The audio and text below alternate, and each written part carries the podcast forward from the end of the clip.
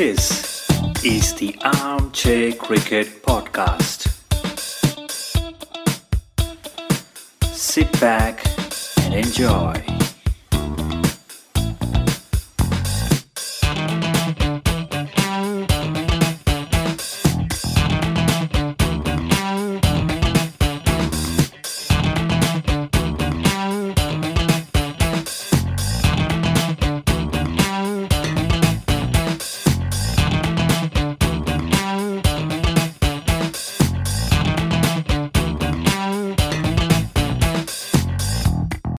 Hello, all.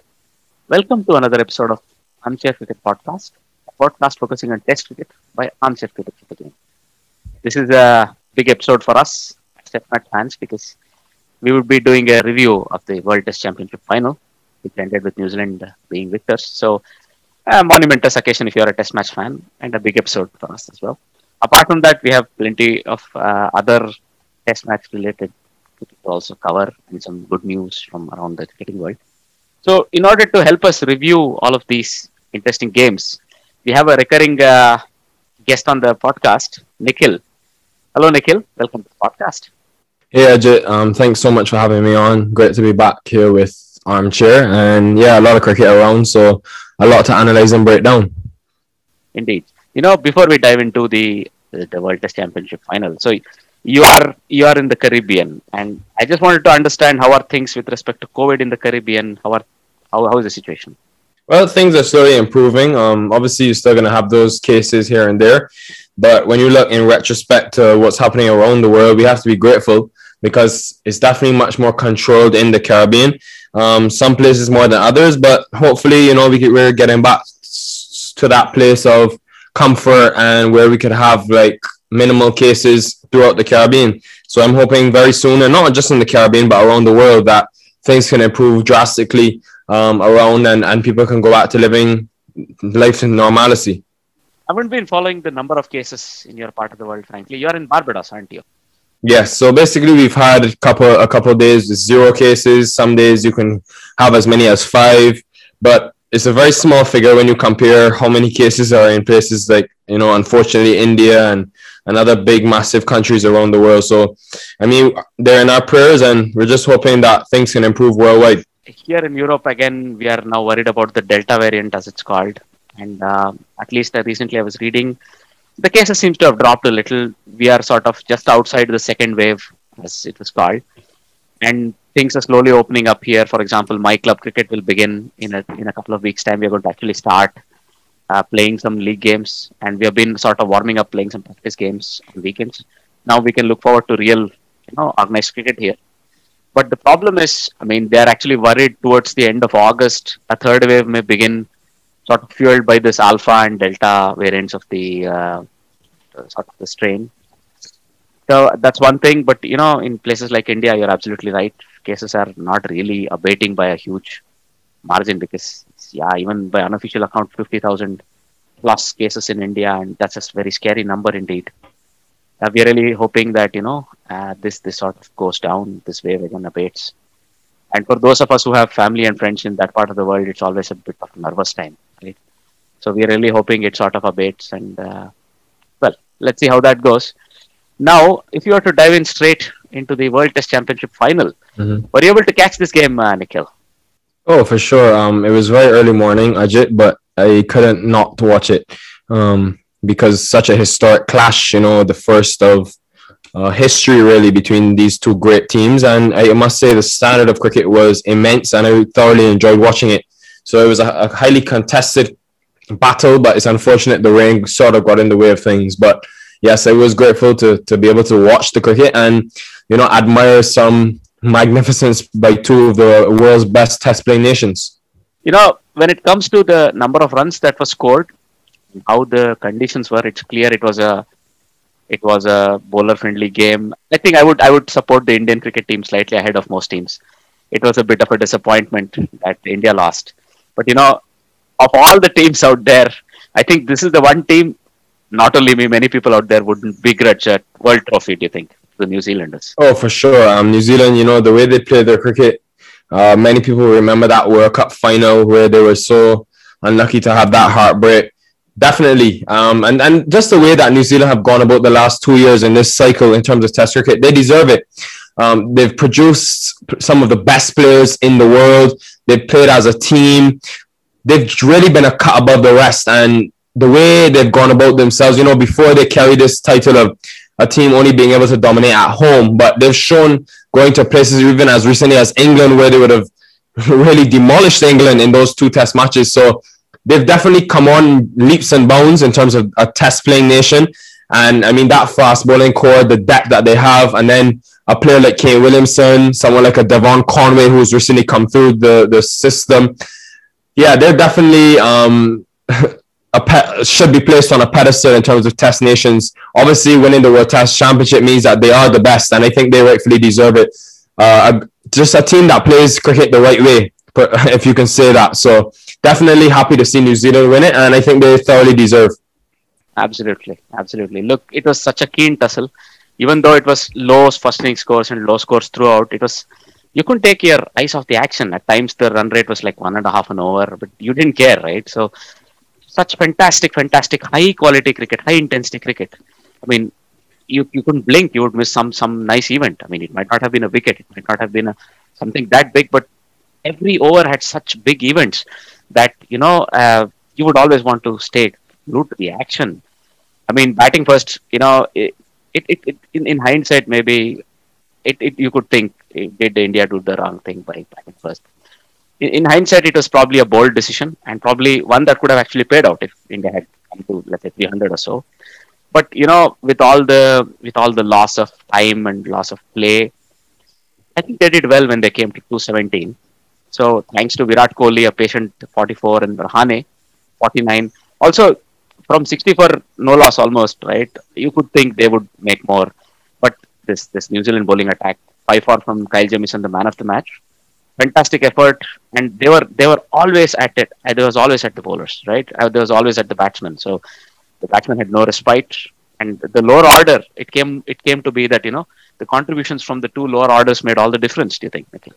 Yeah, for sure. And I think New Zealand, I, I tweeted it during the test match, for me, have the deepest batting lineup in the entire, out of all the test playing nations, because when you have someone like a Neil Wagner, I know firsthand, uh, he blazed 60 uh, not out recently against the West Indies at the end of last year.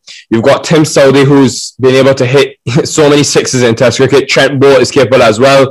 And then Kyle Jamieson, who um, is, you know, his batting is very valuable in the shorter formats of the game. I think personally they have an extremely deep batting lineup, and, and it showed where you had Southee pitching in with 30, Jamieson with 21, then not to mention um, Colin de Grandhomme, who's not really in that tail, but he still bolsters that batting lineup for New Zealand uh, when he comes in, and he did it. He proved himself in terms of, and he, and he averages 36 in Test cricket, so he's, he's very valuable for them at that number six or seven position.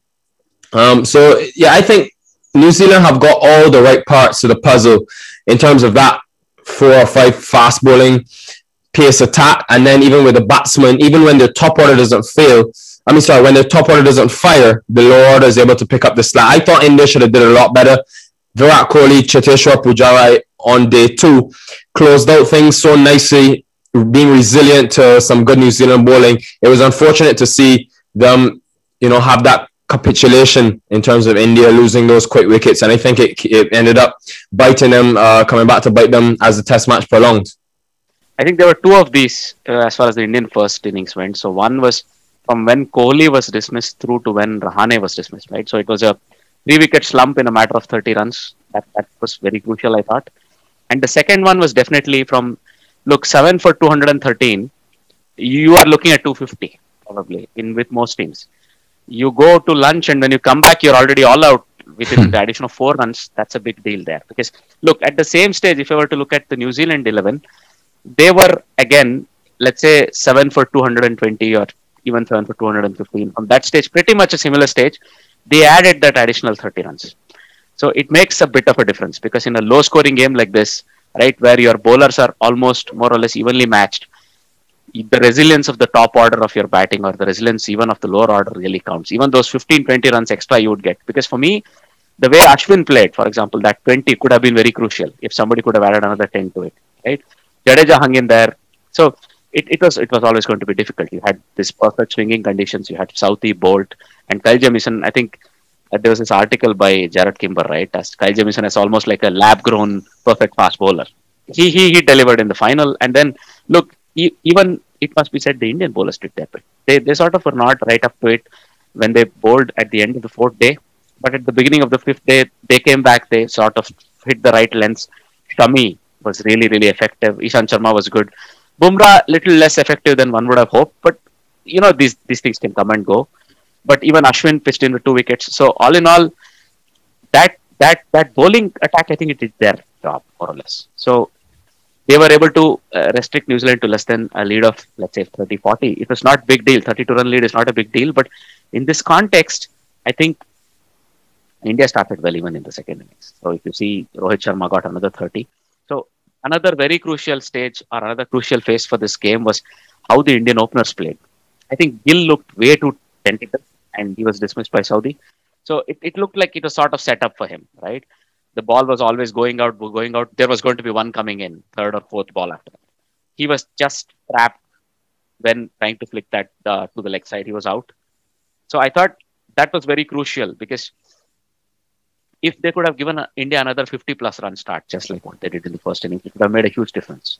So he was dismissed at 24, and Rohit Sharma's wicket was, I think, the uh, the biggest wicket there, uh, right at the top of the order. Because this guy, if he stays any amount of time, you know, he will also continue to score.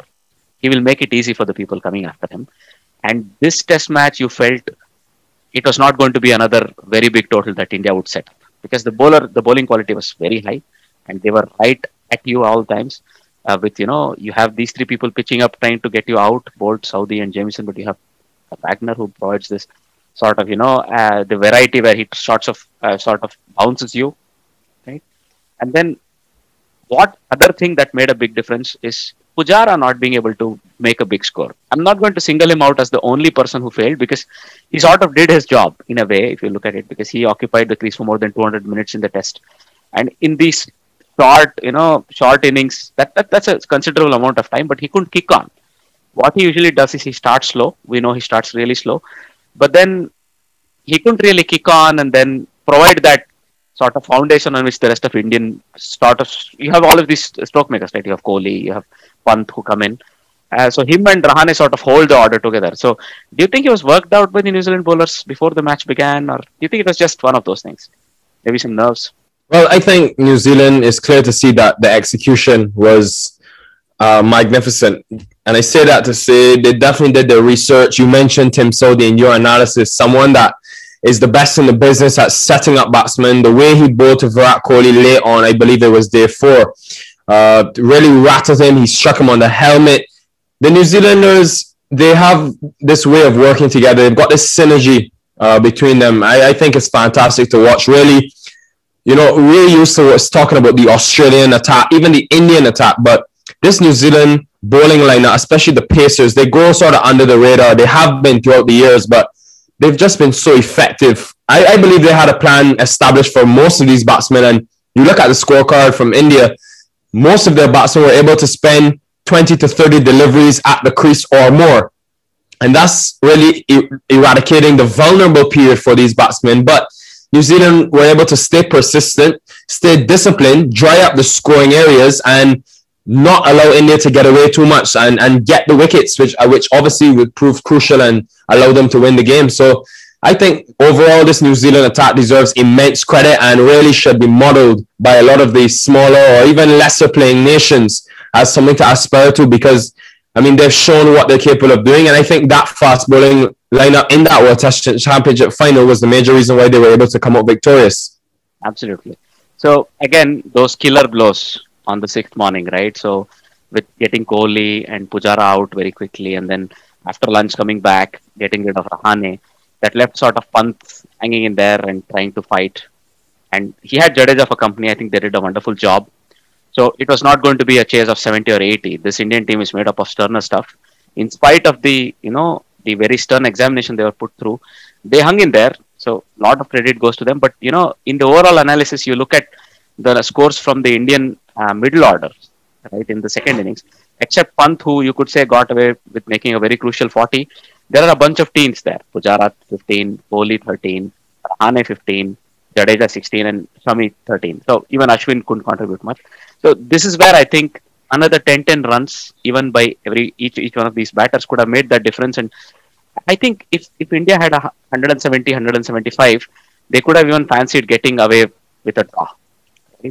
But I think kudos to the New Zealand bowlers, as I said, that that re, that that persistence, that continuously coming at the batsman at all times. Probably they bowled three or four wicket taking deliveries in most overs, right? And even the most resilient of batsmen, as Indian batsmen tried to be, they were worn down and they had to give away their wicket. So for me, again, the next turning point was of course Rishabh Pant's wicket because him and Jadeja were hanging in there, but you you as a fan knew it had to be Pant who would bat it out, right? Jadeja somehow was not finding ways to score, which he normally does. So they sort of kept him quiet and same for Ashwin. Ashwin was going to, you know, going to try to chance his arm a little bit because you knew he was also see sensing that you know by just being at the crease he wouldn't achieve much. So he was going to try to get some runs if possible. So again, not a lot from the Indian tail. A bit of a disappointment there because they lost the last four wickets for 15 runs. So from let's say 155 for uh, six, 156 six. They were all out for 170, 14, 15 runs. That's a bit of a disappointment. But look, it, it speaks a lot about the quality of the New Zealand bowlers. In the second innings, somebody like Colin de Grandhomme was not even required because it also shows how fit the New Zealand bowlers were to keep up the intensity and continue going, you know, spell after spell. So all in all, it set up a it set up an intriguing, let's say, finale. But there were enough overs left, 50 overs, 51 overs. Was the result really ever in doubt for you? Um, for sure. I mean, with the rain around, there was always uncertainty in this game, but it's good to see that we had a third and last day of cricket, and at the end of the day, the better team was able to get the result. Both of those teams played uh, fantastic cricket throughout the game, but I think New Zealand just showed their class a bit more in terms of the way they went about both of their second innings with ball and bat in hand. And it's good that we got a result. It's good for Test cricket as well. That after two long years of cricket, uh, well, obviously with the COVID nineteen pandemic, a lot changed, but still, after two long years of cricket and a, a, big test cycle, you have a winner proving to be the best team. We read after the game, Kane Williamson had to take some injections to his elbow to come and play, and he proved it, right? So in the two innings, he spent nearly uh, yeah four hours almost at the crease, and that that was the big difference. So his 52 in the I thought in the second innings was the most crucial innings of the whole game, because look, it, it, was also one of the higher scores because there was only one other 50. But his 49 and his 52. But his 52 in the second innings was eventually he started scoring. So he was not completely uh, sort of hanging in there like how he did in the first innings where he let everybody around him score. In the second innings, he took the initiative himself. He scored at a decent strike rate towards the end, almost 60. And him and Devon Conway sort of set it up. Latham didn't look comfortable and the moment Ashwin was introduced, you knew Ashwin was going to try to get him, and he did.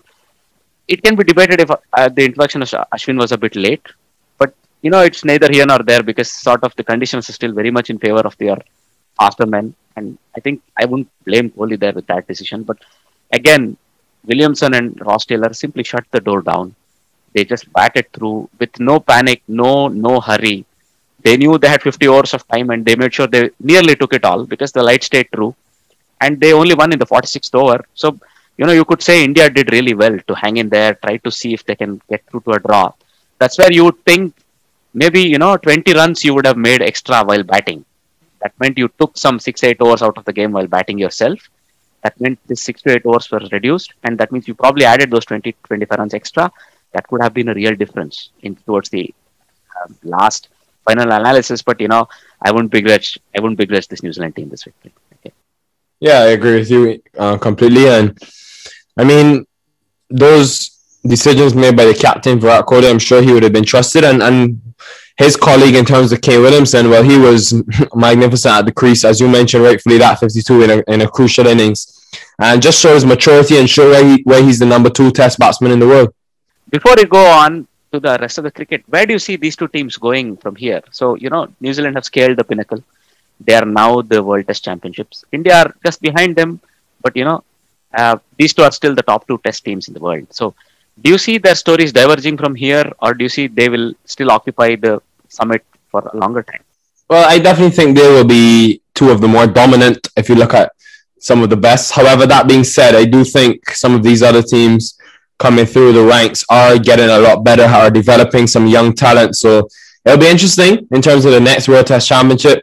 I'm sure the likes of Australia, England, even maybe South Africa, Pakistan for sure have shown great resurgence. We'll all be uh, contesting for a place in that final, and I think it's going to make some exciting, fantastic cricket. You're absolutely right. This this Indian team has the right approach and the right, let's say, the attitude. You could see their results the way they came back in Australia as well as in the home tour, in the home series against England. They're they're sort of made up of the right stuff.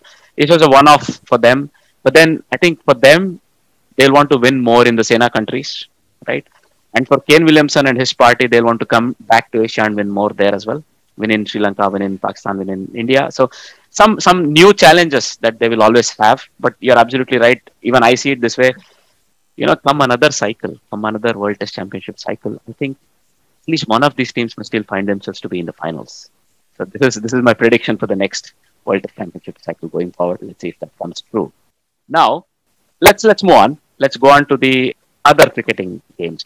So, did you get to see the women's test between India and uh, England? Yeah, I did get to watch some of that historic test. Obviously, not all based on time difference here in Barbados, but it was a great event. Uh, I'm really happy to see the ICC putting on something like that.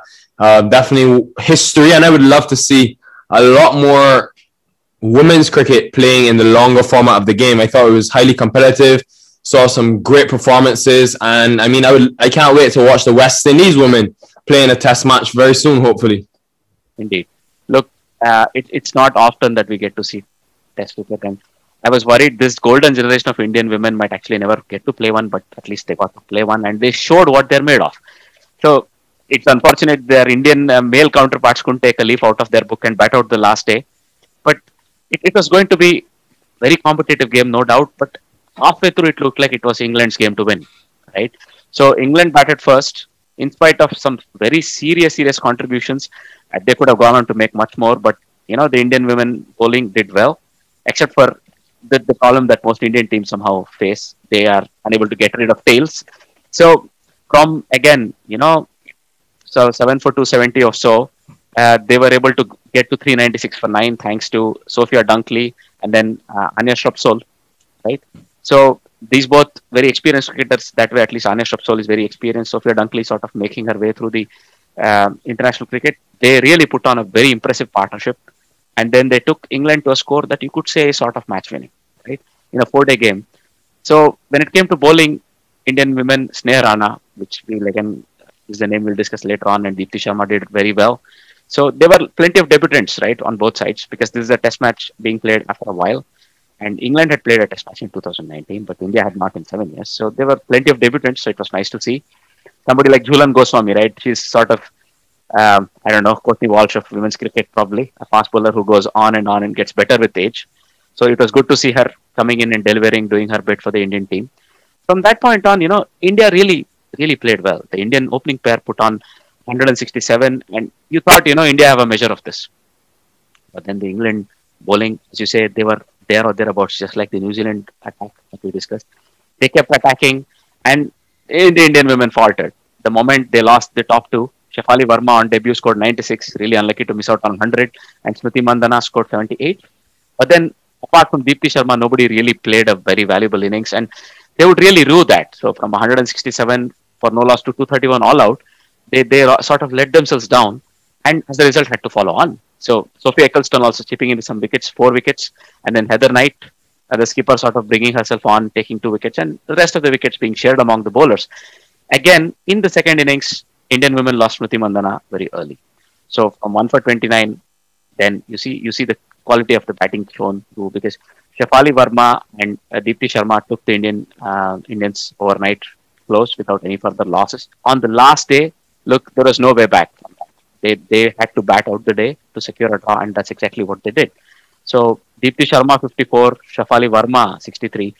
Mithali Raj Harmanpreet Kaur, the big names in the middle order, sort of failing in both innings. But then the tail didn't give up. You see, this is the difference. So Pooja Vastrakar 12, but then in comes Sneha Again, there you go. This is a this is a player that's gone through a lot of ups and downs over the last couple of years. If you have read her personal story, it's a really inspiring one for all people, not just cricketers, right? So she's come back into the team, taken four wickets in the first innings, and then when it came to really, really deliver at six for 189, and with plenty of overs still left in the game, more than half the day left, you could have said this is this is it. If the same thing that the Indian men's team showed, the same backbone, this match would have been over. Probably an innings victory for England. But then look at what happened. They stuck out. So Sneha Rana kept scoring. You know, she scored at a strike rate of nearly 52 and 80 not out on the last day. That's that's like invaluable, right? And then from there, Shikha Pandey stood stood with her for more than an hour, and Tanya Bhatia, the keeper, who for unknown reasons were batting very very low in the order, but this was a proper bats batter, right? She was coming, she was coming in, and they just didn't give up. So they batted out almost, you know, towards the end, about I think about 30 overs just by themselves, and they're able to secure a draw. What what are your thoughts on how did you see this game flowing? Yeah, it was as as you said, ebbs and flows in terms of good contested cricket, and it was a keen battle between both teams. Great to see that fight shown by India on the fourth day. I would have loved to see another day to see how this would have petered out because the fight India put up in that second innings really sort of balanced off things nicely. But Shafali Verma for me was really extraordinary to see her younger than me actually, and she be able to score that on debut. Uh, those two innings, those were of great maturity, definitely for way older than her age. So the fact that India are able to produce talent like that in the women's game, I think it speaks very well for what they're doing at that level. And all in all, as we said before, historic test match, and I hope to see much more of it um, in the future. Look, there were some unsavory stories that came out about the Indian women's team and how I must say the BCCI has been treating them. Right, I think this performance and this contrasting performance by the men and women in a matter of days should show them how good Indian women's cricket is and how much more they deserve in terms of remuneration, in terms of encouragement, right? In terms of every other facility that can be given to them. This this this is the right approach and the right way the Indian women have shown up the organization that's sort of running cricket in India to give them a wake up call that Indian women need and deserve so much more than what they're currently being given. So I hope you know the right people are taking account of what's happening here and are able to reward the Indian women's team. Right. Going forward, now we come to your uh, part of the world. The second test happening at uh, between uh, South Africa and West Indies ended again in, I must say, a sort of a one-sided game, fortunately for West Indies. Right. Would you like to take us through the game and your thoughts about it? Yeah, it was very disappointing from a West Indies perspective. Um, you know, the way the West Indies would have started against South Africa, first winning the toss, electing to bowl first this time. I already thought, you know, things would have been a lot different. Unfortunately, it, it wasn't to be. Um, but yeah, so the West Indies, you know, being able to restrict South Africa for that 298 in the first innings, I thought that was a competitive score. And then it's just the batting. The batting is failed throughout the tournament, losing those two early wickets at eight for two. Uh, it was good to see some pers- some fight put up by Shai Hope and Jermaine Blackwood, but this has been the problem, the application. And I think when you're not able to cross 200 at all in the series, it never speaks well for your batting. But even in the second innings, I mean, the bowlers did their part. Kemar Roach was fantastic. Young Jayden Seales, 19 years old. Even Kyle Mayers made an impact with his six wickets in the series. But with 324 runs to win, um, being 90 for two as well in that partnership with Kieran Powell and Kyle Mayers, re- I really thought we had a good chance of winning the game. It's just with, with two days left, um, time was never an issue. The only problem was this lack of application yet again, lapsing concentration. Uh, caused Kyle Mayers and Powell to, to give their wickets away, and, and a brilliant hat trick by Keshav Maharaj meant that we had no chance. But I must also credit the South Africans, the bowling, was really a, a, they put on a clinic in terms of Kagiso Rabada, Anrich Nortje, and Lungi Ngidi, three of soon to be the best in the world, really, in Test cricket. And it was great to watch them just go about their work in the series and, and be so dominant over the West Indies. So, all in all, very disappointed from the West Indies in terms of Test series, their first loss of the year. But a lot to pick from it in terms of where we can work on and get ready for a big so, Pakistan series coming up later in the year uh, I was also a bit disappointed with the batting, and I caught glimpses of the game here and there with so much cricket going on. But you know, I expect more from the West Indies team these days, especially after such amazing away victory in Bangladesh in sprint-friendly conditions, completely alien. They went out there, won the series 2-0, right? It was a big deal. And then coming home, you lose the first game. Okay, your honeymoon period is over. But then you wake up, you usually take the second game. But I think the South African uh, 11 and this bowling attack was definitely overpowering because one thing you can be sure of, right? Anyone who's seen this series will not make fast bouncy wicket for these bowlers. They're going to roll you over, right? I still remember how the first test went and how how it was with West Indians in the with both the innings, it must be said. In this game, though, look, 298 from them. It was it was not that big a score. It was sort of par score for that pitch, I thought, right? So where West Indies really let themselves down was in the first innings. So not a lot from the openers throughout in all the four innings. Shai Hope back into the 11, 43 fighting innings. I agree. So Royston Chase, he couldn't come up with the goods again in the second test. He's, he sort of did his bit in the second innings of the first test, but he I always expect him to score when the chips are down, right? Even a useful 30 he usually comes up with. He couldn't do that. Kyle Myers, no, he, he couldn't get it going. I think Kyle Myers is very good, but I think he needs to grow a little. I would have probably gone with a Darren Bravo ahead of him, or maybe even Darren Bravo ahead of a Kieran Powell for the second test, but those are all by the bys at this stage, right? And then Jermaine Blackwood was the only one who showed some guts. He usually scores when the chips are down. He again did that for West Indies. But then when you are scoring at half the runs your opposition has made on a competitive pitch, it's going to be very, very difficult, right? And then in the second innings, I thought the West Indian bowlers finally woke up, right? And you had 7 for 73, you had South Africa on the mount. Then you had to get through South Africa under 100. But you know, Rabada with the back made a big difference. He continued to play his strokes. I thought in, in that in that period somehow sort of West Indies switched off for a very short period of time, 78 overs, and that made all the difference. Shannon Gabriel didn't look uh, really up there in the second innings. I don't know, maybe he was not fully fit, maybe something was the issue. He didn't look up for it. And Jayden Seales, I think, a really good discovery as far as West Indians is concerned. He looks like a clone of Rabada for me, the way he bowls, the way he runs in, even his physique. And I think he, he can go to become the next big thing. I think he, he has a couple of seasons ahead of him yet. Somehow, Jason Holder, the bowler, was not really present. Kemar Roach tried his bit in both the tests, I would say. That was a bit of a letdown for me because, again, could they have played a spinner head of four bowlers because you had Kyle, Kyle Myers who could chip in, right? And he did. So, could you have gone in with one spinner, one specialist spinner? I'm thinking. But again, these are all by the by for me because, again, look, they, they, they showed it. South African showed it. A spinner can be lethal in the third and the fourth innings. And Keshav Maharaj, he's he's again took he took a five four in away conditions, and in, I wouldn't call these conditions especially spin friendly, right? So there you go. He showed it.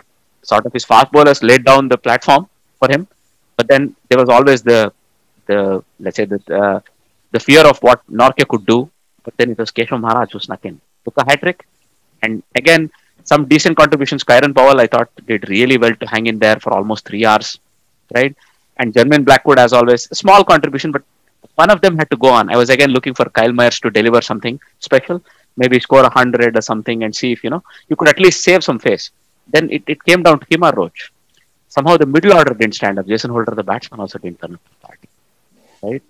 All in all, do you see any any any rays of uh, hope for West Indies from this series in terms of their performances? Well, as I said, I think Kemar Roach, the discovery of Jayden Seales, but if you look at from a batting perspective, there's a lot of work to be done. Pakistan are going to come with a similar bowling attack.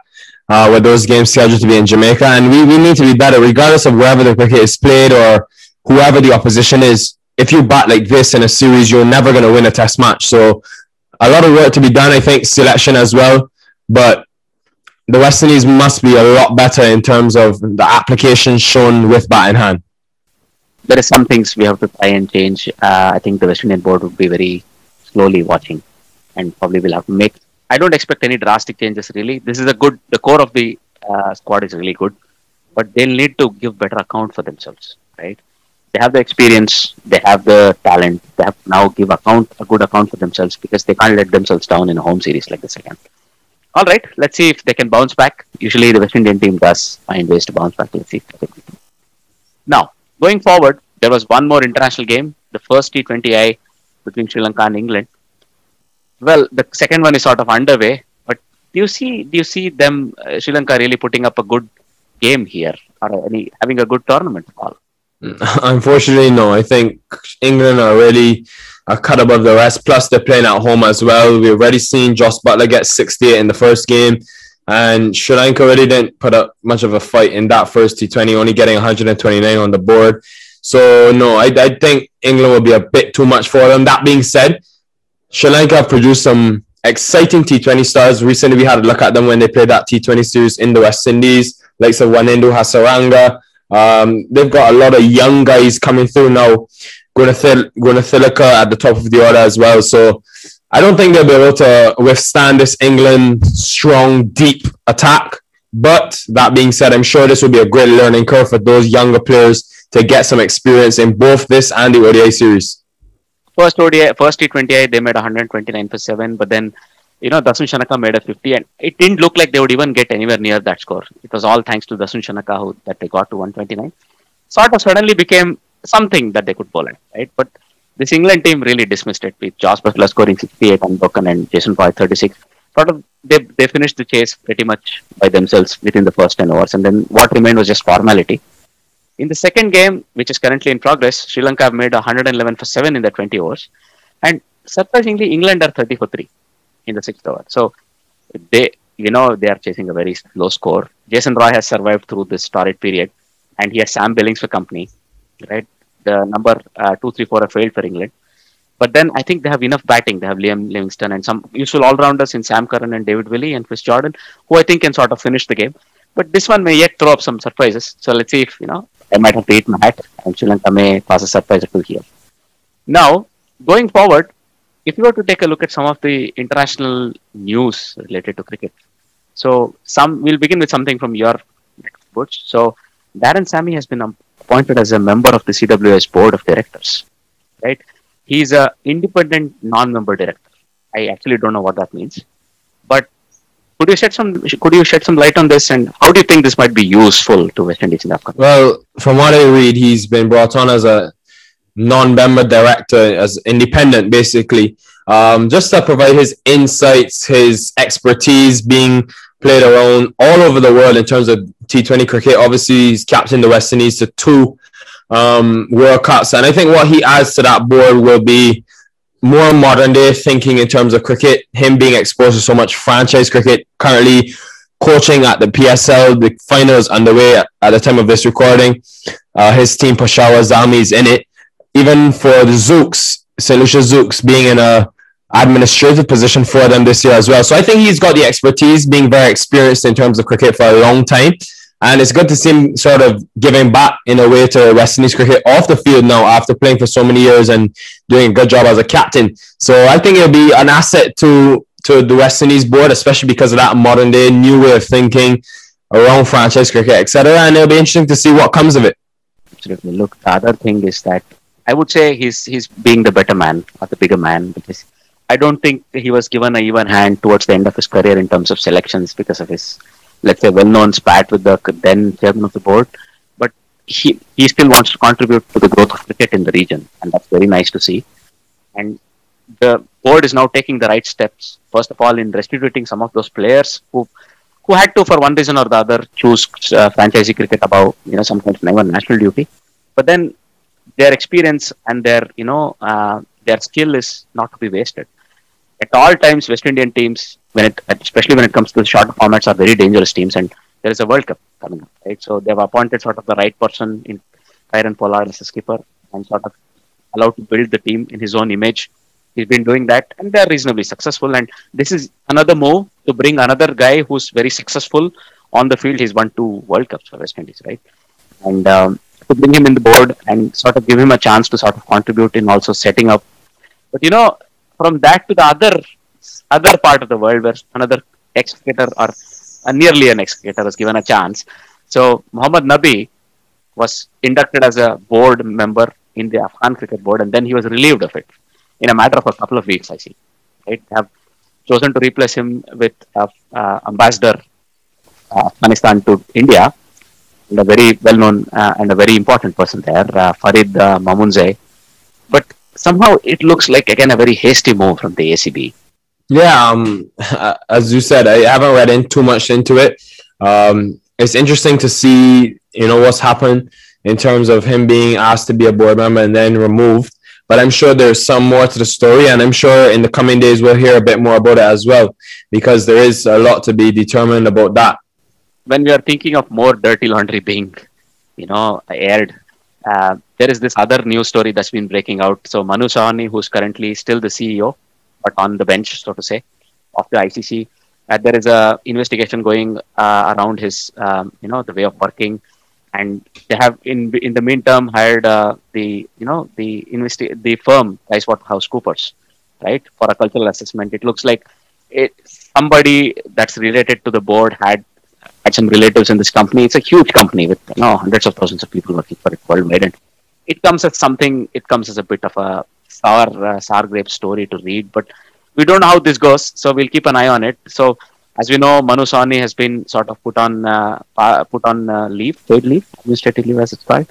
And then now there's an ongoing uh, investigation into whether he was doing his job the right way and whether with the right attitude and so on and so on. So it remains to be seen how this will turn out, but it, it really doesn't bode well for us cricket fans to see that even the apex body that is running cricket is not able to get its you know house in order. It's sort of a unfortunate thing, but let's see how it goes. In other news, look, the inaugural Euro T20 Slam, it looks like it's going to be postponed again by another year, second year in a row. And uh, for those of us who live in the Netherlands and other European countries, it's a bit of a blow. What are your thoughts on this, Nikhil? Um, well, I guess with COVID nineteen and all the surrounding, you know, uncertainty, it's un, it's yeah, people are unable to execute tournaments as they would like, and I mean, everybody can understand the decision by the Euro T20 Slam to decide to postpone, and I'm looking forward to what will be an exciting tournament next year. Absolutely. So we really hope you know they're able to at least do it in the upcoming year, and this coronavirus threat really dies down by 2022. And as you rightly put it, right at the beginning, you know, uh, normalcy to life returns. And you know, sport is something that keeps us entertained and keeps our spirits up, no doubt. But when you see certain international tournaments being held and some big leagues being held, it, it, it doesn't look good when they are not able to string it together. There are enough countries out there in Europe where there are very low cases, and you could hold it in bubbles there because look, they are holding the Euro Euro Cup football tournament in such a situation. So I think they could have taken some things out of it. But okay, it's it's it's not right to compare the Euro Cup to the European T20 Slam. So we really hope, you know, in the upcoming year they may really be able to host it and host it successfully.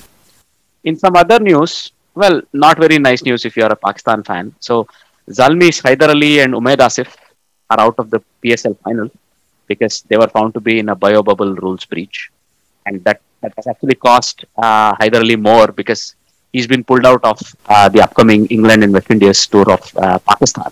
Do you think this is we read different kinds of stories. We read sort of contrasting stories of how discipline is being meted out in and around the PSL. What is your opinion on this, Nikhil? Well, to be honest, Ajay, um, obviously you don't want people breaching uh, bubbles. So I'm I'm sure the requisite personnel will take the you know required protocols because that's a that could be a very serious thing in terms of canceling tournaments because you can have a COVID nineteen outbreak within that bubble, which could be problematic. So I would hope that you know these guys are able to learn and it doesn't happen too often going forward again. Luckily, the tournament's at the finals now, so hopefully everything can be ended safely, and I mean we can continue to have safe cricket.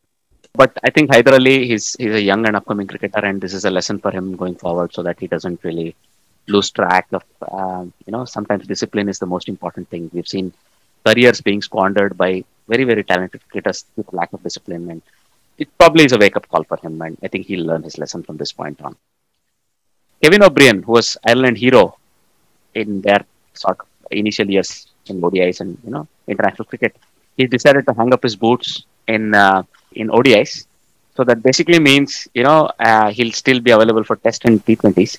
But recently he was here in the Netherlands playing for Ireland in, against uh, Netherlands, and he did not contribute much in that series. But uh, do you really see him getting many more opportunities at the international level? Well, I think a player of his experience will always be an asset to the Ireland team. You know, in terms of even maybe off the field, molding young talent. And in T20 cricket, I still think he has a lot to offer. His all-round expertise. Many will remember that amazing World Cup performance against England, and he's had a great career. So, you know, all good things must come to an end. And I just want to say, you know, congratulations to him on a fantastic career, and we're, he will definitely be missed um, by many Ireland fans in terms of what he's been able to do for them. Yeah, but he's going to hang around for a bit longer, and his his guidance in the dressing room would be a big thing for those that are still learning the game.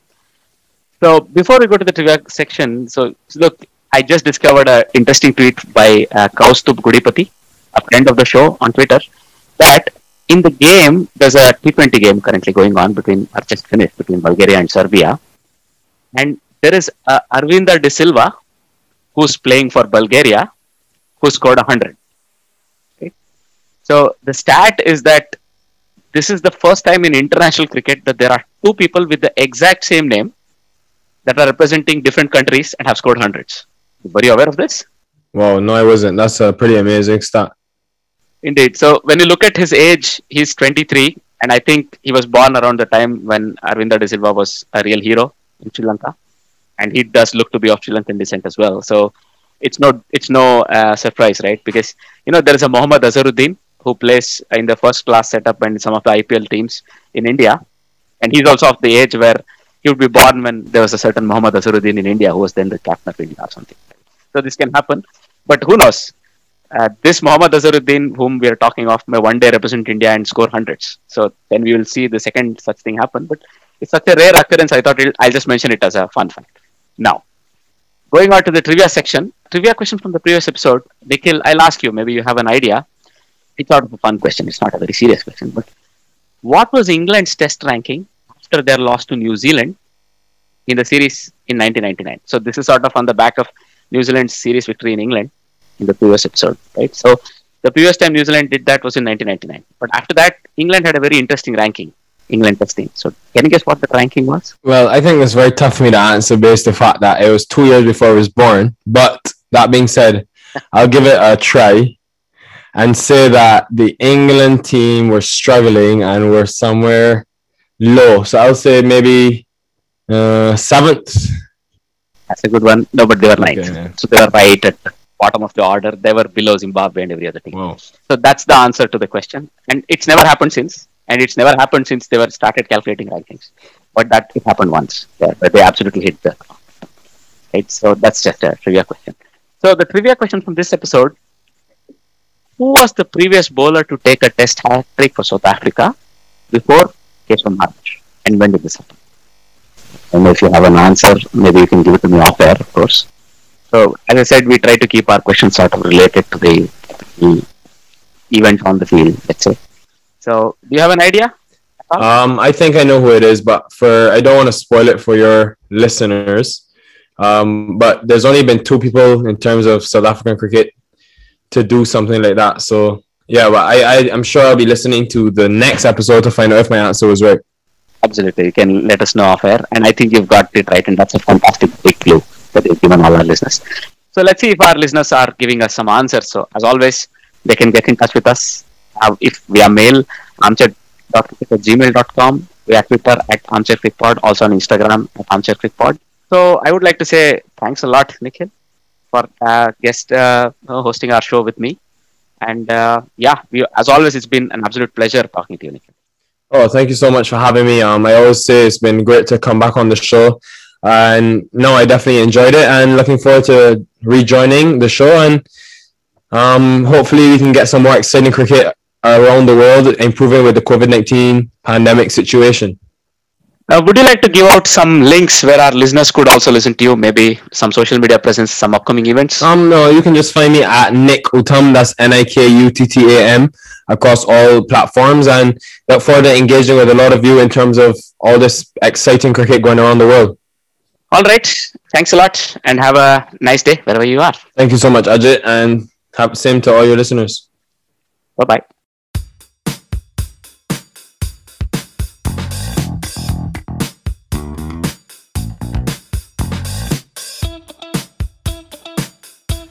This is the Armchair Cricket Podcast. Sit back and enjoy.